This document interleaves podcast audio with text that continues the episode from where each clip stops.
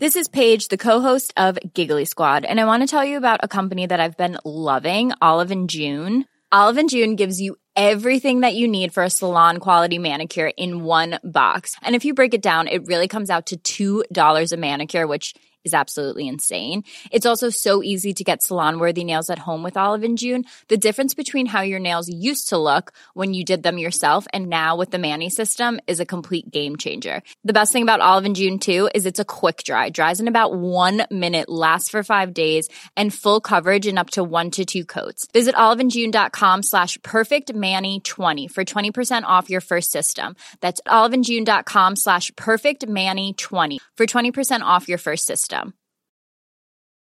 Hey, I'm Ryan Reynolds. Recently, I asked Mint Mobile's legal team if big wireless companies are allowed to raise prices due to inflation. They said yes. And then when I asked if raising prices technically violates those onerous two year contracts, they said, What the f are you talking about, you insane Hollywood ass? F- So to recap, we're cutting the price of Mint Unlimited from $30 a month to just $15 a month. Give it a try at mintmobile.com slash switch. $45 upfront for three months plus taxes and fees. Promo rate for new customers for limited time. Unlimited more than 40 gigabytes per month. Slows. Full terms at mintmobile.com. Hello and welcome to When Diplomacy Fails podcast. My name is Zack Twamley and I am your host as usual. Welcome to the second installment of WDF Asks, where we are looking at the question Wouldn't it just be better to hand your lives over to Bismarck? Oh no, sorry, that's the next one. I'm just kidding. We are, of course, looking at the question of Is Westphalia overrated? And by that we mean the Peace of Westphalia, in case you didn't know. So don't run away if you're afraid of that kind of discussion. Just listen to the introduction and the first episode, and you'll see it's really not that scary, and actually, it's quite interesting.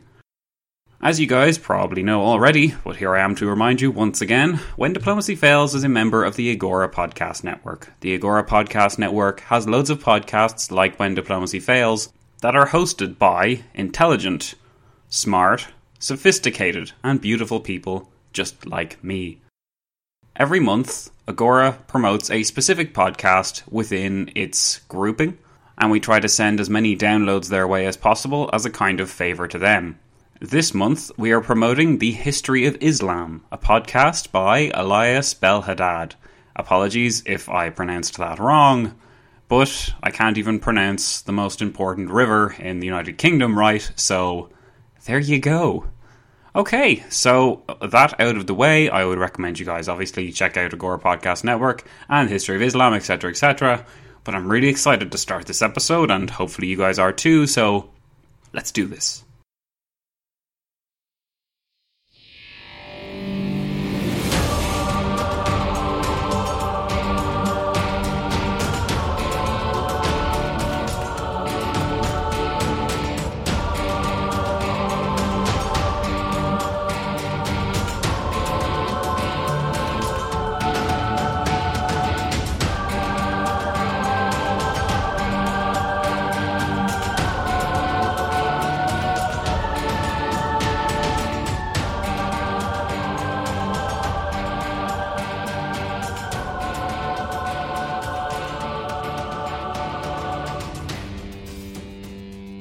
Welcome to WDF Asks Is Westphalia Overrated? Part 2. Last time we set the scene, explained exactly what changed in Europe in practical terms after the Peace of Westphalia and what the treaties provided for. We examined in particular the religious tolerance, the increase in state sovereignty, the balance of power, and the end of supreme authority which the papacy and Holy Roman Emperor wielded. If you need a recap, today we will look at things from the other point of view, since the last episode can be seen as a kind of apology in favour of the Peace of Westphalia's status as an all important treaty. Yes, that's right. This episode could be termed the juicy one, since it is here that I plan to argue against the privileged place that the Peace of Westphalia holds in the hearts of many historians. Let's see how we get on, as I now take you to the hallowed halls of debate, where When Diplomacy Fails asks, again, is Westphalia overrated?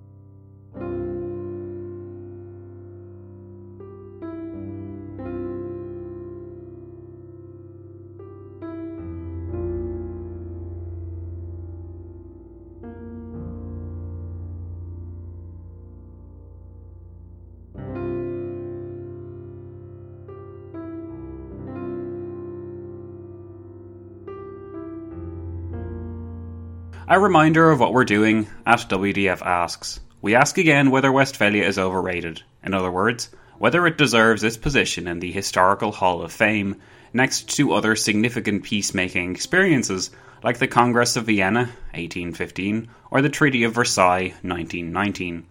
Last time we ran through the reasons why Westphalia wasn't overrated and looked at the opinions of the Westphalians, as we have deemed them, without actually offending people that live there. Today we look at the anti Westphalians. To clarify, this does not mean people who are against humans living in that portion of Germany, but people instead who are of the opinion that the Peace of Westphalia is not all that, and that historians have really been overblowing its importance for many centuries. We will not be spending as long as last time clarifying what the two terms mean because life is too short, you'll be overjoyed to know. Instead, we'll just be jumping right into this. Let's begin. Westphalians have had their way for centuries. In 1998, in recognition of the 350th anniversary of the Peace of Westphalia, historians from all walks of life were trotted out to explain, essentially, what the Peace of Westphalia means to them. By contrast, the discipline of international relations almost totally ignored the anniversary, which, when you think about it, is weird since international relations scholars like to tell us that it was at Westphalia in 1648 that our modern concept of state sovereignty, as well as international law and concepts like the balance of power, were first born, or at least properly realised. All of these births were examined in the last episode, and they apparently came forth under the immense weight of the evidence put forward by Leo Gross in 1948, 50 years earlier. Gross contended, as we saw, that everything we conceive to be modern about how states work and their rights on the world stage was born at the Peace of Westphalia.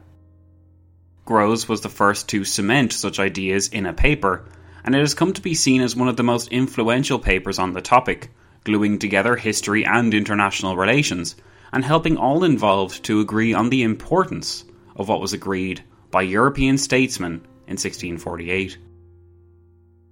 Nowadays, rather than question Gross's ideas, such ideas are presented as fact. And rather than critiques of putting the Peace of Westphalia on a pedestal, were instead treated to troubling questions such as is the post Westphalian system decaying, or is Westphalian sovereignty on the decline? These questions, apparently loaded with significance and suggesting that the end of an era is at hand, are in actual fact incredibly misleading. The era isn't ending, after all, because anti Westphalians tell us that if we look closely into what the Peace of Westphalia was and what it actually achieved in Europe, a new era never began after 1648 in the first place. The common narrative of the Thirty Years' War has it that two parties, the Habsburgs with their allies and the Triple Alliance of Sweden, France, and the Dutch, fought one another for many years. By the end of it, Habsburg pretensions to dominance in Europe and the essential takeover of the Holy Roman Empire itself had been thwarted, much to the relief of the rest of Europe. The Habsburg military exhaustion meant that Ferdinand II and his son Ferdinand III would never be able to implement their vision of a centralised, Catholic, Habsburg state drawing on all the German states, while Spanish decline meant in turn that the Bourbon French monarchy would take its place atop Europe's food chain. The Dutch would be recognised as independent, as would Portugal in time, and the balance of power in Italy would also switch to the French, since they could project their power most effectively there. Many narratives go further than simple military exhaustion and defeat, though. Westphalians regularly present the Peace of Westphalia as the triumph of good over evil, as the end of Habsburg designs on taking over Europe, and the reorientation of Habsburg policy towards more honourable ventures, like stopping the Ottomans. Westphalians sometimes even go as far as saying that the peace ushered in a new era of freedom in religious and stately terms, and that the Habsburgs could never threaten those qualities again. This perspective depends on one point above all, and in fact, much of the Westphalians' support for the peace holding such monumental importance revolves around the historical narrative being geared towards the idea that the Habsburgs were power hungry, megalomaniacal warlords determined to expand their power and realize their ambitions of European religious and stately domination, and that the only thing that stopped them was the Peace of Westphalia, brought about by the do good alliance of Sweden, France, and the Dutch. Quotes showing the prevalence of this view in international relations are super easy to find. Historian David Butcher states that the settlement was designed to undermine the hegemonic aspirations of the Habsburgs. His colleague, Hedley Bull, says that it marked the end of Habsburg pretensions to universal monarchy. According to Graham Evans and Geoffrey Newnham, authors of Dictionary of World Politics, the settlement marked the culmination of the anti hegemonic struggle against the Habsburg aspirations for a supranational empire.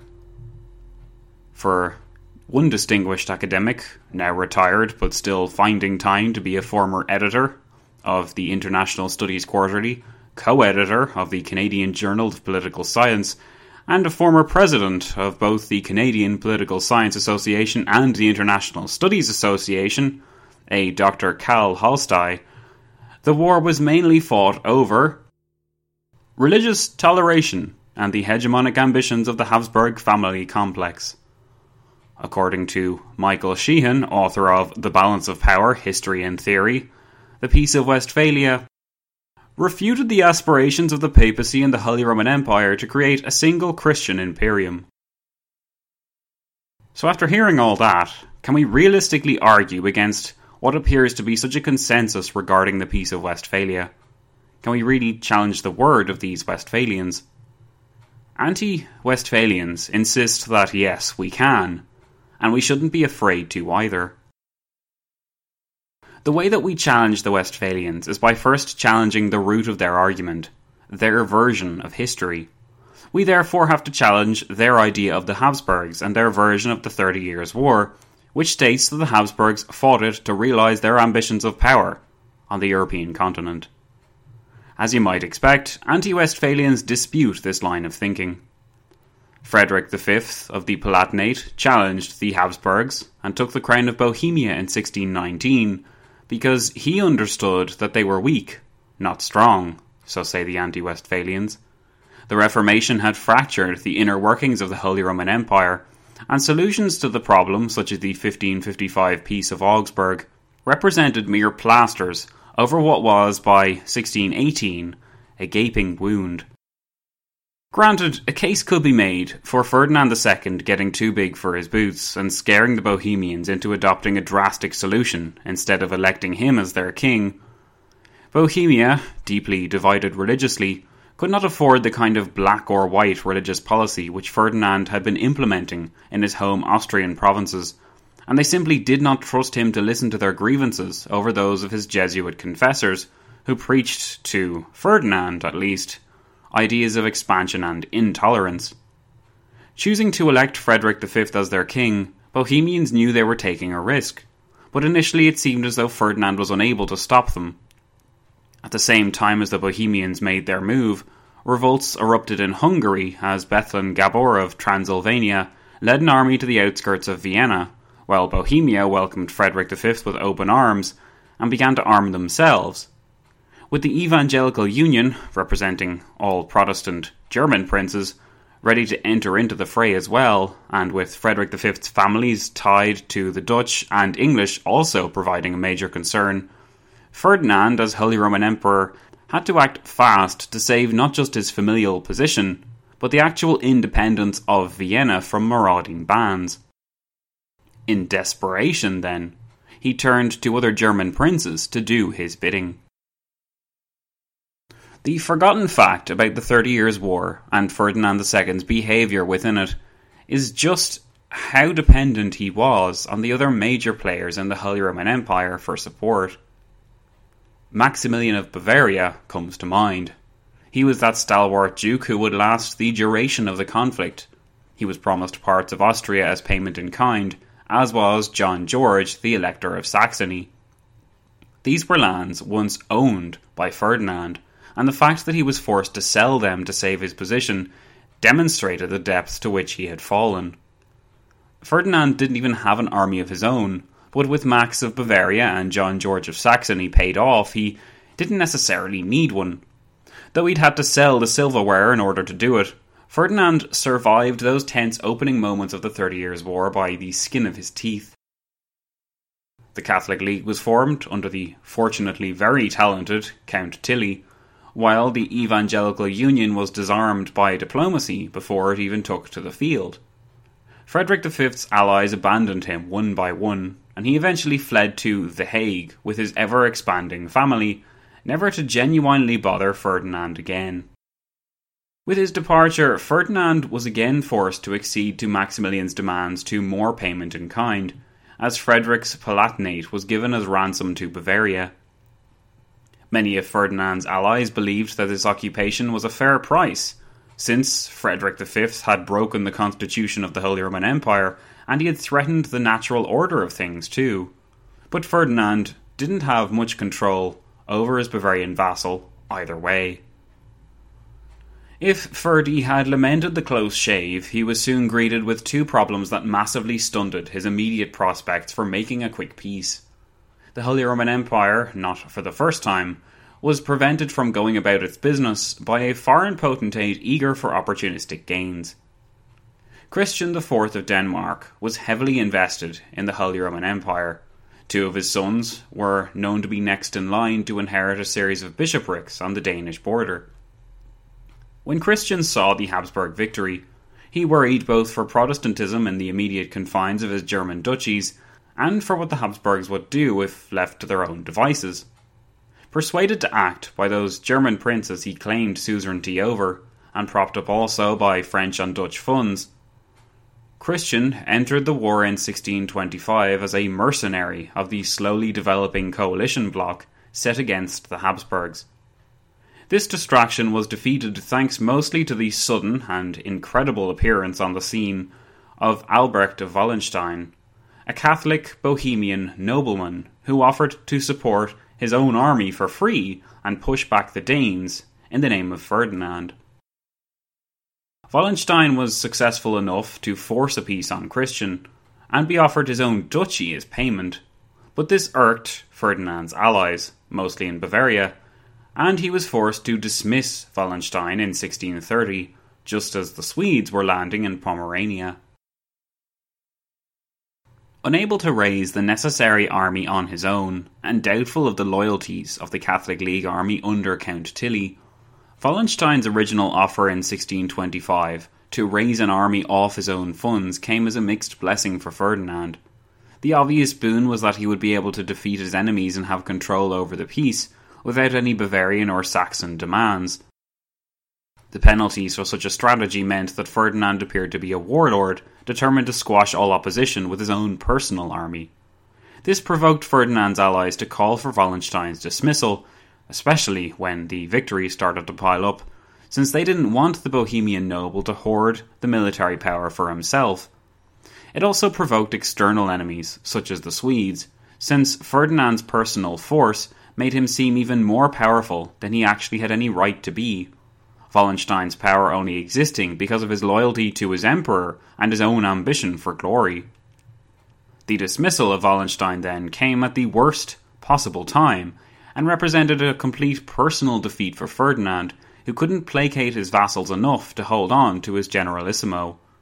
If he wanted to hand the holy reins on to his son, Ferdinand II understood, Wallenstein would have to go.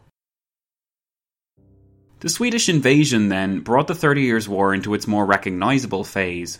From here, it became a power struggle and a conflict fueled by dreams of expansionism, opportunism, and plunder. France entered in 1635, ostensibly to aid the struggling Swedes and Dutch, but more likely because Cardinal Richelieu recognised that he, if he wanted to effect change in the balance of power from Spanish to French, he had to place France on the front line. After initial military failures, some of them disastrous, the combined power of the French, Swedes, and Dutch soon overcame the Habsburgs, who suffered much losses and devastation as their allies switched sides, Bavaria, or their home provinces rose in revolt. Spain was picked apart by revolts in Catalonia and Portugal, both of which were initiated by the French policy. In 1637, Ferdinand II died, and his son Ferdinand III assumed control of the waning empire. Though his father had been too stubborn to listen to reason, and at times was pious to a near dangerous degree, think the Edict of Restitution, which Ferdinand II saw as his divinely ordained mission as a pious Catholic, Ferdinand III was not the same as his father, and his most pressing goal was the achievement of peace. The 1640s began with devastating losses for the Habsburgs, as they simply could not keep financial or military pace with France or Sweden. By now, Germany resembled an aching wasteland, and had been run over so many times by armies that food and infrastructure were desperately wanting. Seeing this situation, Ferdinand III pushed for peace before his position in the hereditary lands collapsed. The Peace of Westphalia was the result. That was, of course, a massively sped up summary of the Thirty Years' War. But see how easy it is to see the Thirty Years' War from another angle? What is clear in the minds of anti Westphalians is the fair enough point that it is ludicrous to search for a single guiding issue that moulded the Thirty Years' War, and thus it is simply incorrect to chalk the continuation of the Thirty Years' War down to Habsburg aggrandizement. The war continued because foreign powers kept getting involved, it continued because foreign actors wanted to reduce the powers of the Habsburgs, not because the Habsburgs wanted to reduce the power of foreign actors. Certainly, the Habsburgs weren't perfect, but they were also not seeking to inflict universalism on the Holy Roman Empire or infringe on the independence of any foreign power. War lasted so long because the different crowns and states appreciated that the Habsburgs were on the back foot, and that the longer the war lasted, the more opportunities they would have for aggrandizement. The reason why I've just given you this alternative survey of the Thirty Years' War is to prove a point. If the traditional narrative of the Habsburg aggression and expansionism is wrong, or at the very least questionable, does it not stand to reason also that the Peace of Westphalia was not the culmination of a war of freedom against the Habsburgs, and that it was not the final triumph over such a tyranny? Westphalians may say, fair enough, the Ferdinands weren't all bad, but the Peace of Westphalia did achieve a reordering of Europe along more modern lines. Sovereignty surpassed the old system, and the balance of power replaced the old way of doing things. Well, anti Westphalians would argue that the whole reason Westphalians want to talk about sovereignty at all is because they have bought into the anti Habsburg rhetoric handed down through history and adopted by historians in the 18th and 19th centuries. For historians writing during a time of nationalist ideals, the Holy Roman Empire was a complex beast to understand. All the more so, because it appeared on the surface. Quality sleep is essential. That's why the Sleep Number Smart Bed is designed for your ever evolving sleep needs. Need a bed that's firmer or softer on either side? Helps you sleep at a comfortable temperature? Sleep Number Smart Beds let you individualize your comfort so you sleep better together. JD Power ranks Sleep Number number 1 in customer satisfaction with mattresses purchased in-store. And now, save 50% on the Sleep Number limited edition Smart Bed for a limited time. For JD Power 2023 award information, visit jdpower.com/awards. Only at a Sleep Number store or sleepnumber.com. Hold up. What was that? Boring. No flavor. That was as bad as those leftovers you ate all week. Keke Palmer here, and it's time to say hello to something fresh and guilt-free. Hello Fresh. Jazz up dinner with pecan-crusted chicken or garlic butter shrimp scampi. Now that's music to my mouth. Hello Fresh. Let's get this dinner party started. Discover all the delicious possibilities at hellofresh.com. Here's a cool fact a crocodile can't stick out its tongue. Another cool fact you can get short term health insurance for a month or just under a year in some states. United Healthcare short term insurance plans are designed for people who are between jobs, coming off their parents' plan, or turning a side hustle into a full time gig. Underwritten by Golden Rule Insurance Company, they offer flexible, budget friendly coverage with access to a nationwide network of doctors and hospitals. Get more cool facts about United Healthcare short term plans at uh1.com. as though it had failed in the Thirty Years' War because of its own ambitions, and it ceased to exist in the centuries that followed because of its unnatural status. Because the Holy Roman Empire was such an unnatural and ambitious polity, Westphalians claim, the Peace of Westphalia was required to end its curious status and by its destruction usher in a new era of natural state sovereignty and independence. Such views are the result of two key ingredients, anti Westphalians claim. The first come from French and Swedish propagandists, who spread the word in the 1640s peace negotiations that they were acting to free Germans and all of Europe from the suffocating ambitions of the Habsburgs. The second ingredient comes from the aforementioned historians of later nationalist eras, who took the word of the Franco Swedish officials as truth and applied it to their own biased ideas of how oppressive and limiting the Holy Roman Empire must have been, since no real nation states existed within it, and a huge conglomerate of states existed instead. Historians have been mostly drip fed this view of the past thanks to these events, anti Westphalians claim, which go a long way towards demonstrating how true that phrase is about the winners writing history. By failing to question the formula which gave the traditional narrative of the Thirty Years' War and then the Peace of Westphalia, generations of historians have failed to notice in their turn that the Peace of Westphalia now means something very different to what it did mean in 1648. This is because, having accepted the anti Habsburg view of affairs, we have come to attribute what happened in Europe since 1648 as the natural intended results of the Peace of Westphalia without actually looking at what was agreed to at all. This ignorance hasn't been helped by the repeated parroting of the view that sovereignty, the balance of power, and state freedoms were qualities that the anti Habsburg coalition fought for, and that the results of their success was the Peace of Westphalia. Yet, I'm about to drop something pretty darn shocking on you. Something which may make you sit up and take notice, and something which may make you feel uncomfortable about ever accepting any accepted truths from history again. It's perhaps the most shocking revelation of this entire series. So here it is. Sovereignty was never mentioned in the Peace of Westphalia. The balance of power was never mentioned either, nor was independence, nor the diplomatic freedom of states. The emperor's prerogatives aren't alluded to, and neither is the papacy's. Moreover, while delegates from several countries attended the Congress, the treaties that it produced were not a pan European charter or a solution which created a peace for Europe. The Peace of Westphalia proper was an agreement between only three parties it consists of two treaties signed on the 24th of October 1648. One was the Treaty of Münster, signed between the Holy Roman Empire and the King of France, and the other was the Treaty of Osnabrück, between the Holy Roman Empire and the Swedes. This is not, I really have to emphasize, the observations of anti Westphalians who have sought to interpret the language of the Peace of Westphalia in a certain way.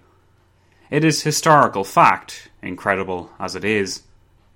The very foundations of sovereignty, and everything else that went along with the Peace of Westphalia, which seemed to suggest its era defining importance, are made of sand. Why then, if this is the case, have we been so bombarded with the idea of 1648 holding such a unique importance in history? Why is the Peace of Westphalia upheld alongside Vienna and Versailles if there's nothing near the level of significance actually there. Why? Well, the anti Westphalians will tell you why. We've already seen how important it is to imagine that there may be more to the story of the Thirty Years' War than simple Habsburg aggrandizement. If we couple this with the fact that deeply opinionated historians wrote surveys of the period in the years that followed, and that they tended to adopt the Franco Swedish version of events as the truth, because it fit into their idea of what the Thirty Years' War was and what the Peace of Westphalia represented, then we can see how the facts may have become obscured along the way. Because the Holy Roman Empire did not gel with the nationalistic insistence on the nation state as the purest and best form of statehood, any narrative written about a polity as complex as the Holy Roman Empire was always going to be somewhat biased in his execution, and somewhat triumphant about its fall. It may be subtle tricks in the way the history is told, but even if the idea is repeatedly put forward that the eventual Habsburg loss in the Thirty Years' War was a natural one, or that the Holy Roman Empire could not possibly survive amidst a continent adopting nationalistic policies, then before long we have a body of history overwhelmingly talking from one point of view. It is a point of view which, if you listen to the July Crisis Project, will be somewhat familiar to you guys. It's that old chestnut, the narrative of the inevitable Habsburg decline. Just like this narrative flummoxed First World War era writers for many decades because they rarely took the time to consider whether maybe, just maybe, there was more to the Habsburg Austro Hungarian story than Konrad von Hotzendorf repeatedly insisting that Austria must crush Serbia. Historians never tried until relatively recently to investigate why Konrad was so desperate for Serbia to be crushed. They were content to assume that it formed part of the way aggressive and desperate states operated in the 1914 era. They never considered that Habsburg state rulers realized that they were on the decline, or that Habsburg rivals saw this decline as inevitable, and therefore any action taken against Vienna was justified, whatever form it took. Asking whether it was fair to disinhibit oneself from restraint just because your neighbour is on a downward spiral was a question historians rarely took the time to ask, and thus they missed the point on where Austria Hungary was coming from. Similarly, to bring us back, by taking at their word the French and Swedish expansionists eager to take advantage of the Habsburg weakness by chipping off bits of the Holy Roman Empire for themselves, or by failing to realise that the narrative so long accepted by historians had been handed down and coloured by a series of biased and self interested individuals aware of the Franco Swedish propaganda and determined to prove the truth in a certain ideology, that being nationalism, historians have made a critical error, which the anti Westphalians have been attempting to point out ever since this debate began. Battling against the traditional view of the Peace of Westphalia as the era defining peace treaty of the modern age is about as hard as convincing people that Germany wasn't solely responsible for the First World War but both are exercises in revisionist history just the same. As with both cases, the traditional view is so ingrained on the historical record that it can seem near blasphemous to argue against it. Anti Westphalians insist that the truth behind the Peace of Westphalia has only been obscured by the force of historians repeatedly levelling weighted but scantily researched opinion pieces in the direction of Westphalia. The problem is, because these historians are only parroting the accepted truths of the day without questioning them, they add to the perception that the traditional view is too insurmountable to be false. No figure more added to the falsification of the Peace of Westphalia, the anti Westphalians claim, than Mr. Leo Gross in 1948. It was Leo Gross, writing on the 300th anniversary of the treaties, that reimagined the Peace of Westphalia in a modern post war sense, and seemingly confirmed its status as an all important peace, without adding any significant developments in research or insights into the actual Peace of Westphalia itself. All Leo Gross did, anti Westphalians maintain, was repeat the old traditional views about why the Peace of Westphalia is such an important peace treaty for modern Europe and how much human history owes to it. The problem was he parroted the old view so convincingly that historians of the period have come to cite Leo Gross as a Westphalian scholar, when in fact he was a scholar of international relations. Leo Gross, anti Westphalians point out, had never written anything about history before the 20th century until the 300th anniversary the Peace of Westphalia came along. Aside from the research he evidently did for his famous article, he knows no more about pre 20th century history than my granny. Yet his views and interpretations of the Peace of Westphalia have been taken as literal fact. This cannot be blamed wholly on Gross himself, since it's not like he completely invites all of the world's historians to take his word as law. At one point in his 1948 article, he even states that, The actual terms of the settlement would hardly suffice to account for the outstanding place attributed to it in the evolution of international relations. In order to find a more adequate explanation, it would seem appropriate to search not so much in the text of the treaties themselves, as in their implications, in the broad conceptions on which they rest and the developments to which they provided impetus. In other words, I can't find evidence for my thesis, so rather than look at the dry as dust primary sources on the Peace of Westphalia, I'm going to instead trace history from 1648 and interpret what happened since that date as the actual intended consequences of the peace. Scholars of international relations, just as much as historians of the period, assumed that Gross had been dealing with facts. However, to a somewhat unsettling degree, people believed in the hype of Gross's work and never sought to question whether the tenets and values which Gross put forward as the nucleus and defining qualities of the Peace of Westphalia may have been nothing more than his opinions. Further revelations become apparent if we dig still deeper into what the Peace of Westphalia was all about. One example is the Dutch. Despite all I've said about the treaties of Osnabrück and Münster in October 1648, never mentioning sovereignty or the balance of power, and throwing a bit of a spanner in the works in the process for how we view history and the Peace of Westphalia, at least we have the independence of the Dutch Republic to point to as a significant event which began at the Peace of Westphalia, right? Well, actually, no, we don't. And the reason why we don't is as simple as it is incredible. By the time the French and Swedes were signing their treaties in Osnabrück and Münster in October, the Dutch delegates had long since gone home, and had been home since May. You see, while historians often list off the Dutch independence as another event we should be thankful to the Peace of Westphalia for, the Spanish Dutch negotiations, which brokered Dutch independence after 80 years of war, were not part of the actual peace treaties that we should be recognising as the Peace of Westphalia. This sounds really technical and pedantic, but what it comes down to above all is a difference in date. In January 1648, the Peace of Munster, so not the Treaty of Munster, was signed between Spain and the Dutch, whereas it wasn't until October 1648 that the other members of the Triple Alliance made their peace. You might be wondering, why does this matter? Well, the Dutch didn't consider themselves part of the Peace of Westphalia because, in their minds, the Peace of Westphalia didn't apply to them. Because, according to Dutch negotiators, they were actually separate from the main conflict between the Franco Swedes and the Holy Roman Empire. What does this mean? Well, we often try to lump conflicts together, don't we? It seems nice and tidy when long interconnected wars end at the same time because that ties history up into a neat bundle and allows us to move into the next tidy era with everything resolved from the last one. But the simple fact is, history isn't tidy. No greater example of historical untidiness exists than in the Peace of Westphalia.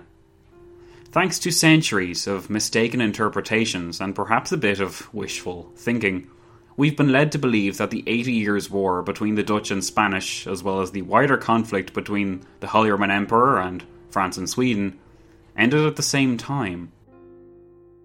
But in reality, while these conflicts were certainly connected in some senses, they were not at all the same. While the Spanish and Austrian Habsburgs regularly shared resources and sometimes soldiers, they did not share conflicts, with the notable exception of France. The Swedes were at war with the Holy Roman Empire, and the Dutch were at war with Spain.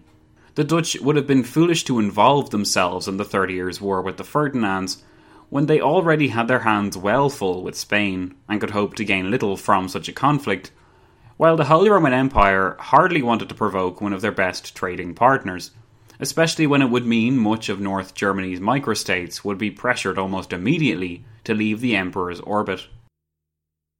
Now, that's not to say that the Imperials didn't lend soldiers to the Spanish from time to time and vice versa, but we take a massive leap in the wrong historical direction if we claim that the Dutch and the Emperor were at war. At no point during the Thirty Years' War at least as far as my extensive research has uncovered, were the Dutch and the Emperor actually at war? Thus, Dutch delegates were tucked up in bed dreaming of peaceful trade and a solution to the curious English problem, while the French and Swedish were arguing over semantics with the Emperor.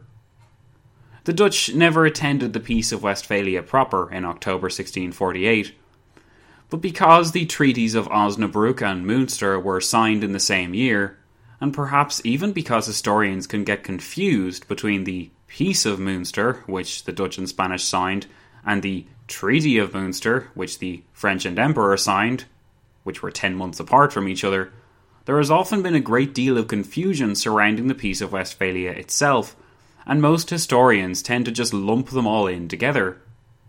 The Dutch, to put it bluntly, never signed the Peace of Westphalia, because the Peace of Westphalia didn't apply to them. In spite of the existence of the Triple Alliance, the three parties were never committed to all out war with the Habsburgs, as we've established, only the French were in that sorry state of affairs. As far as Ferdinand III was concerned, the Dutch were their own entity, and he was happy to let affairs continue as they had, feelings matched by his father Ferdinand II. If the Dutch had been concerned at all about the final peace of Westphalia, then they would have sent delegates or involved themselves in the negotiations. Yet the only mention of the Dutch relationship with the Holy Roman Emperor comes in a single article of the Spanish Dutch peace in January, wherein it states that the continuation and observation of the neutrality, friendship, and good neighbourhood between the Holy Roman Empire and the Dutch are declared to be the intended state of affairs going forward. So insignificant and, well, pointless really was such a statement that the imperial diet in the Holy Roman Empire didn't even bother looking into this matter until 1654, whereupon they sent a declaration, which echoed this declaration, to The Hague, and the Dutch didn't even bother to send a reply to it. Nobody was too fussed, in other words, because nobody would question the clearly obvious fact. The Dutch were far too well established and far too important to the economic stability of Europe to ever vanish from its map, or to ever need permission from the Holy Roman Empire to exist. I'm conscious we're running out of time, and for the sake of fairness, I wanted to give both the Westphalians and the anti Westphalians an equal ish amount of argument space, so I feel it's time to introduce the anti Westphalians' answer to Leo Gross. I present to you a Mr. Andreas Osiander, whose 2001 article, Sovereignty, International Relations, and the Westphalian Myth, has served as our explosive guide for this episode. Check the article out if you ever get a chance because, explosive though it is in its revelations, it is also quite readable. As if summarizing the anti Westphalian viewpoint, Osiander noted that the prevalence of the Westphalian myth in international relations is the result of 19th and 20th century historians adopting a certain standard account of 1648 influenced by ideas that can be traced to anti Habsburg propaganda of the Thirty Years' War. In international relations, this account has been further distorted through the probable intermediation of Leo Gross. Though he was not himself a historical expert, his commentary on the settlement nevertheless gained near canonical acceptance. Osiander's rebuke of Leo Gross and the very clear appeals he makes within his article to look at the source material rather than listen to a revered historian really struck me. His article does become a bit denser near the end as he examines the incredibly underrated judicial system of the Holy Roman Empire as a way to kind of underline how little we know about the empire as a whole. Historians have for so long bashed the HRE without really looking into it as Osiander said, the Holy Roman Empire didn't make sense to the nationalist historians of the 19th and 20th centuries, surrounded as they were by nation states. And it can still be very difficult for us to understand the HRE nowadays, too. Yet at the same time, we owe it to ourselves to consider the possibility that the German states within the Holy Empire were perfectly happy to be part of their curious enterprise of history, and that they enjoyed the rights and trappings it bestowed upon them. They didn't need the Peace of Westphalia to receive their sovereignty, Osiander explains, because they had already enjoyed such sovereignty within the Holy Empire's constitution. If they weren't sovereign before the Peace of Westphalia, then what were they? Osiander points out they certainly weren't under the thumb of any emperor, the likes of whom during the tenure of the Thirty Years' War had been forced to bribe those interested in participating with large plots of land or duchies that never belonged to them, as his already diminishing power base fell apart. They also were by no means prevented from acting independently or stunted diplomatically while they were part of the Holy Roman Empire. North German princes have been making independent trade deals with the Dutch and the Danes and the Swedes for centuries. You can't tell me that in the eight centuries or so of its existence, by 1648, that no German states acted without the Emperor's okay. Not even Napoleon Bonaparte could restrain his vassals diplomatically. What makes us think that the Holy Roman Emperor could, especially when his empire was so divided and dynamic as it had become by the end of the Thirty Years' War? Osiander will make a return in our concluding episode, as will Leo Gross as they fight it out one on one after us holding them back, so to speak, for the last two episodes. Now that you guys know what both sides think, now that you understand where the Westphalians and anti Westphalians are coming from and on what ground they stand, perhaps you'd like to take part in the debate. What do you think? Is Westphalia overrated? If you like your mini series in groups of three, then join me next time in any case as we seek to answer the question once and for all. I've been Zack Twamley, and this has been the latest shocking installment of WDF Asks. Thanks for listening. No, we can do better than that. Thanks for listening, and I'll see you soon.